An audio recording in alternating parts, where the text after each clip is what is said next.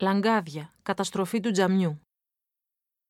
Περίπου 15.000 οικογένειες μουσουλμάνων ζούσαν στην Πελοπόννησο πριν από την Επανάσταση. Ο πληθυσμός αυτός δεν ήταν ομοιόμορφα κατανεμημένος. Στις περισσότερες περιοχές, η παρουσία του μουσουλμανικού στοιχείου ήταν μειοψηφική ή ανύπαρκτη.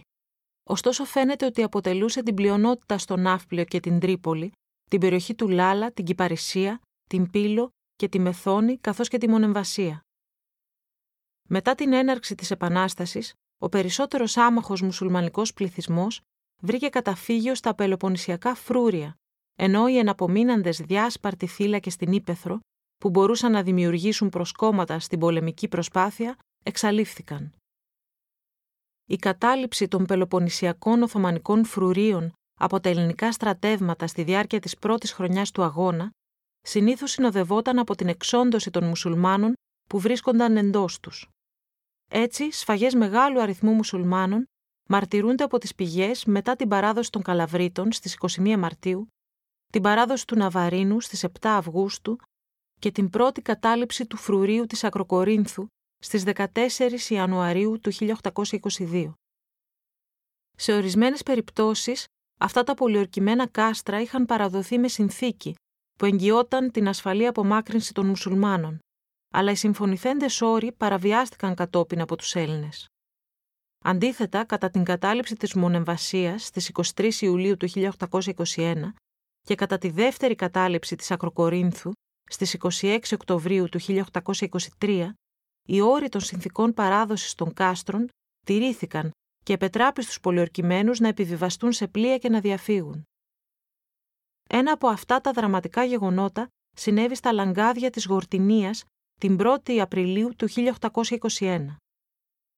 Εκεί τα μέλη της τοπικής μουσουλμανικής κοινότητας, περίπου 40 οικογένειες, εξοντώθηκαν και το τζαμί τους πυρπολήθηκε με απόφαση του Κανέλου Δελιγιάννη, προκειμένου όπως αναφέρει ο ίδιος στα απομνημονεύματά του, να εμποδιστεί η συνδιαλλαγή των Ελλήνων κατοίκων της περιοχής με την Οθωμανική εξουσία.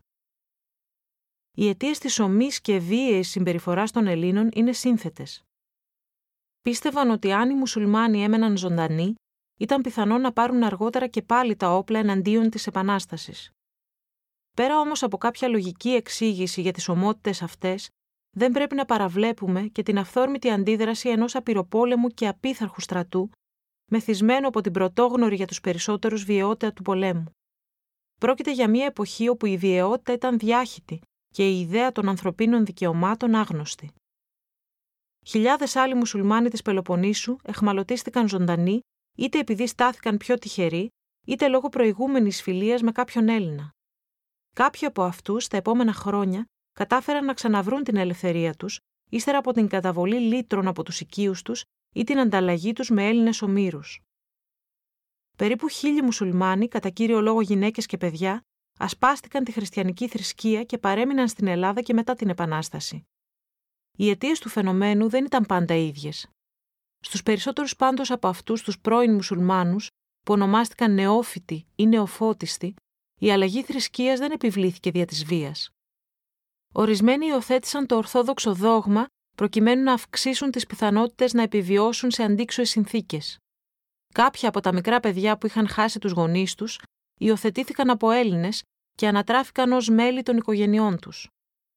Πλήθος γυναικών στη διάρκεια της εχμαλωσίας τους παντρεύτηκαν χριστιανούς και έκαναν παιδιά στην Ελλάδα, οπότε είχαν κάθε λόγο να θέλουν να παραμείνουν στη χώρα και μετά τη λήξη του πολέμου. Για όλους αυτούς, η υιοθέτηση της χριστιανικής θρησκείας ήταν ένας τρόπος, ο συνηθέστερος, να ενσωματωθούν στην ελληνική κοινωνία.